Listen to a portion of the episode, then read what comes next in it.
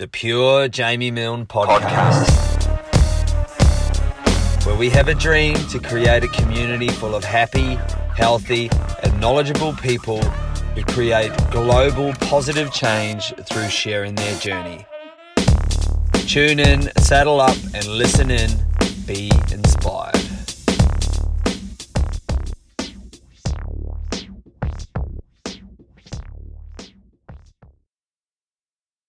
Good afternoon, friends. How you going? Jamie Milne here from the Real Jamie Milne podcast. I'm currently chiming in from the bench press in my gym with one of my last uh, large volume training sessions for my Guinness World Record strict pull up attempt on Monday, the 16th of December.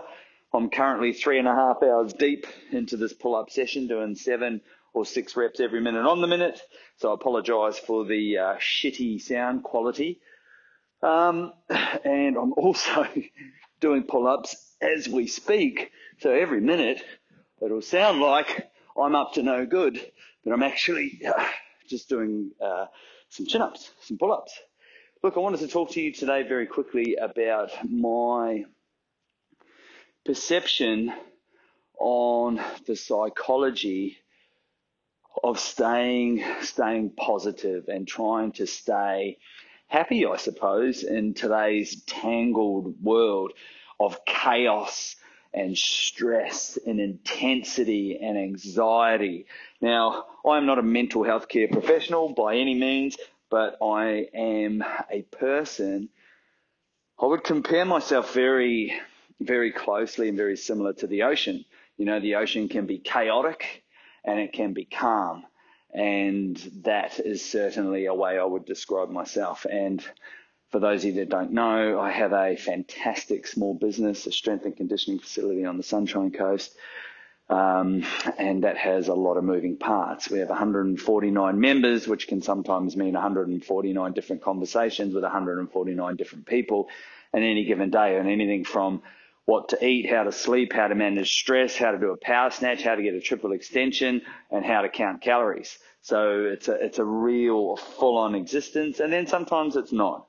But I think a few things that I use to try and maintain a positive mindset because I think being a bit of a fucking negative Nelly and a bit of a sulky Sam is never going to work very well. And especially not going to work well if you have to work with other human beings and doing the adulting and the humaning when you are a sorry sack of spuds um, is really, really difficult. So if my little three tips can help you um, and support you and guide you and enable you to be a little bit happier, a little bit more positive, even in the chaotic times of life, then uh, this podcast has been a great success. It's only going to be a really, um, it's only going to be a really short one, but hopefully this will help. So three little tips to maintain positivity and happiness and the chaos of fucking life. And I think one of the first steps is to be aware and try and eliminate the negative self talk. And quite possibly the quickest and easiest way to get massive changes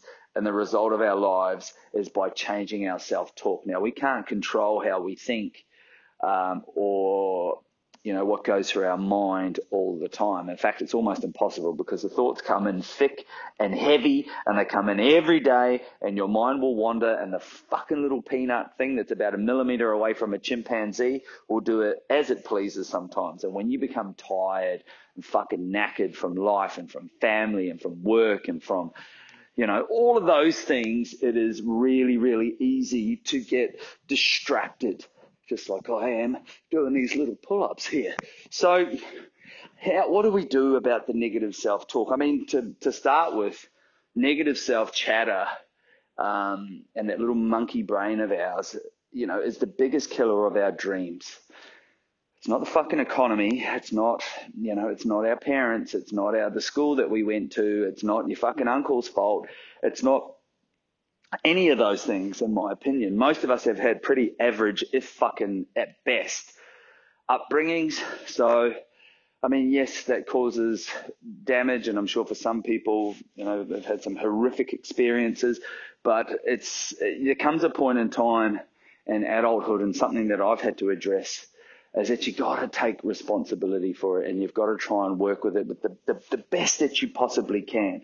Um, yeah, not not easy but certainly something that we have to sort of own and, and take charge of. So if we think of our mind right, the little the little voices in our head that we have that help us sort of regulate and recalibrate decisions and things like that.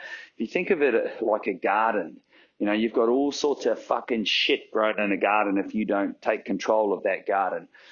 So you've got bad weeds and you've got, you know, and you've got flowers and you can choose which one you're going to water and which one you're going to give attention. And it's like there's a famous um, there's a there's a famous saying, and it's called "I am." Two of the most powerful words. The two of the most powerful words in the human vocabulary are "I am," because for what you put after them shapes your reality. So you decide, you know, what it is or how it is you're going to be the thing with negative self talk and the thing with feeling like shit and miserable and fucking woe is me is that it's really hard. It's a, it's a process. You know, happiness is a process. Gratefulness and gratitude is a process. It's not an event. So you don't sort of wake up in the morning at point A, miserable as fuck just like you're going to have more fun watching the grass grow than going out there and actually enjoying life. And then you don't just all of a sudden end up at point B and go, fucking hell, point A, I'm fucking watching the grass grow and I'm hating life. And all of a sudden I'm at point B. I'm happy and I'm grateful. Fuck, winning. It doesn't work like that. It's a process. Now, there's one, I, I identified this and it took me a while to figure that out. I'm a slow learner. And I thought, I hear all these people talking about gratitude and gratefulness and being happy.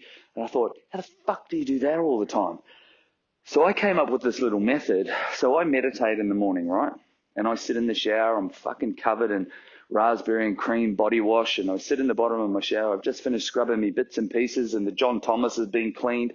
And I'm sitting there and I start my meditation. I do some nasal breathing, I do some heavy breathing, and I think of three things that I'm grateful for. But the funny thing, when I first started doing this, right, the gratitude, the, the gratitude components, the things that I was making myself be grateful for seemed superficial. They're not obviously superficial, but they were the first things that sprung to my mind.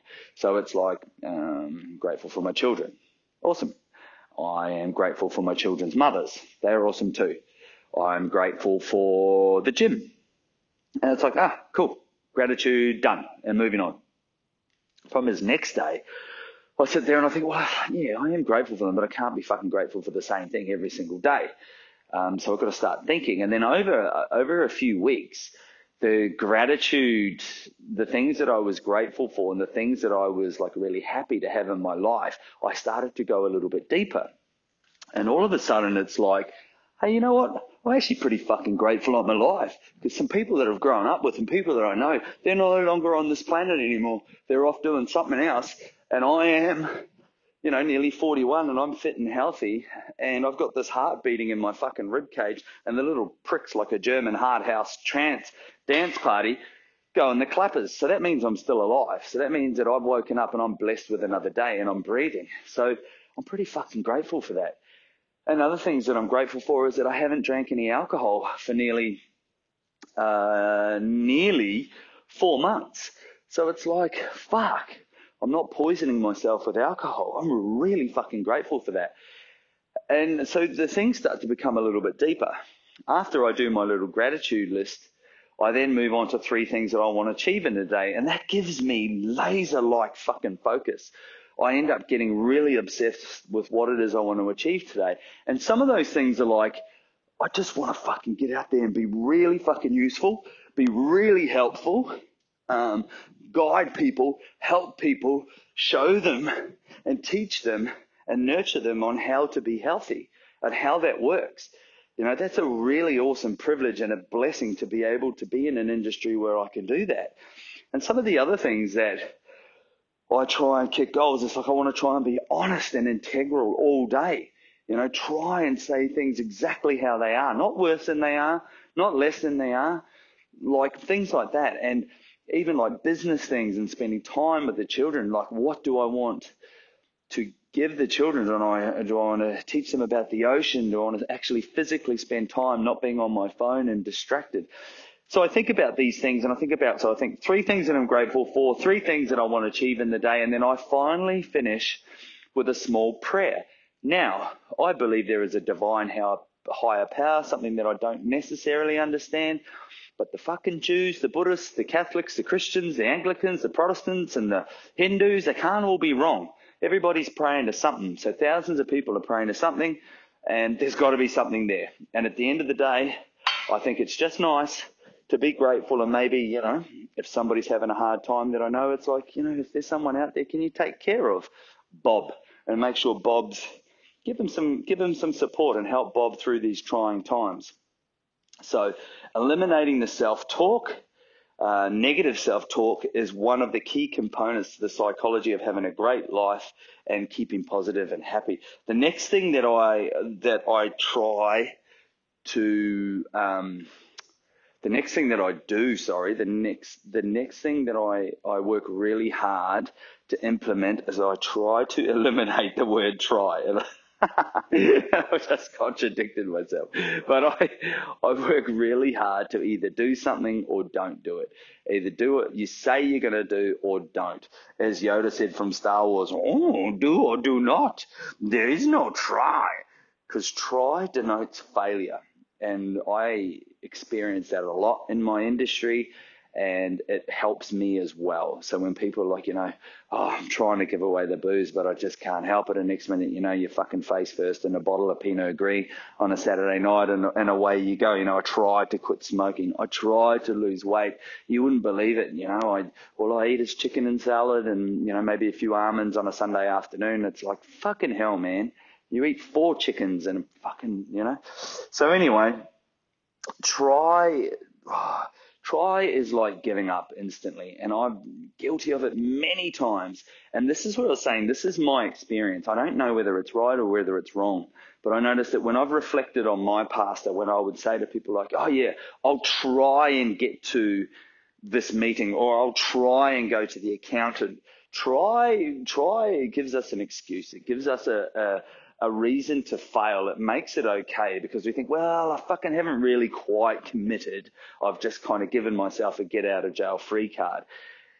And the problem with the try, the word try is usually it's something that we need to implement. It's something that we need to do. It's something that's going to benefit us, but it's dressed up as hard work. So think about the, the person that loves the cigarettes, person that loves smoking weed, the person that loves the Friday afternoon skewies with a chicken palmy and uh, you know getting enthusiastic and involved with their friends and socializing on a Saturday. They know it's detrimental to their health. They know it's detrimental to their mental health and their well-being, but they're like, ah, fuck, I'll try and give the booze away. So if you have a little think about when you use the word try, as it's been in the past for me, it's usually something that I need to address and something that I need to implement. And a good way of perhaps thinking of this is that persistence will beat the resistance. So instead of just try, it's literally like Nike said, just do it. Or as we'll say here on the Real Jamie Milne podcast, just shut the fuck up and do it. And I, I need to take that advice as well. So eliminating the word try from your vocabulary is a really, really good start. And just thinking to yourself, deciding, am I going to do it or am I not? The third and final thing to wrap up this little podcast about the psychology of you know, positivity, success, and happiness in your life in this tangled up, chaotic, full noise, anxious, and intense lives that we lead in 2019 is blame. This is a massive one, and this has been one of the biggest, biggest learnings, experiences, and um, you know, things that I've had to take on board and implement in my own life in recent years. Um, I love the saying every time you point the finger of blame at someone, you have three pointing straight back at you. And that's that's massive. You know, learning to take full responsibility for your for your part in this world, for everything. Everything is your fault. Everything is your responsibility. Um, and thinking of things like that is is powerful. It's potent. It really, really is strong. You know, it's strong words. It's taking responsibility and eliminating the excuses. Um, yeah, it's it's absolutely crazy. And when we when we take extreme responsibility, as Jocko Willink says, we really start to eliminate the, you know, the potential or, you know, the outcome being, you know, branding yourself as a victim. You victimize yourself when you, you know, when you blame other people. You know, it, it lessens, it takes away your power, it takes away your juice, it takes away your fucking, as we say in Maori, it takes away your mana, your pride, your inner strength when you blame other people. You relinquish all of your all of your power, all of your responsibility, and all of your control. It means that you make yourself a victim and you're powerless to do anything about it because you've passed it away. I mean, it's a reality for so many. It's it's fucking blinding. Um, and I think in large degree, it, it does. It affects us succeeding. It, it affects us having a, a positive day. It affects us being grateful, it affects us being happy. So when you think about it, when you do wrong or when you have done wrong by somebody, but even if you're struggling to see like, how the fuck can that be my fault? That is that that's their fault. You know, how I can't see where I am to blame. If you actually take that time and have a look, you actually realize that there is in amongst there somewhere, yes, it may not be in large degree your fault, but it um, you will certainly have a role in whatever that that um, that outcome would be. Um, I know it sounds harsh at first, but um, if you look deep, deep, deep inside your soul, you'll you'll know you'll find it to be true. So, oh, there we go. That was all a bit full on, wasn't it? Um, I, I remember I read um, uh, read a quote. Well, what was it called? I think it was from the Dalai Lama. When you think everything is someone else's fault, you will suffer a lot. When you realize that everything springs only from yourself, you will learn both peace and joy. And I think it would be safe to say, oh, I'm pretty sure that was the Dalai Lama.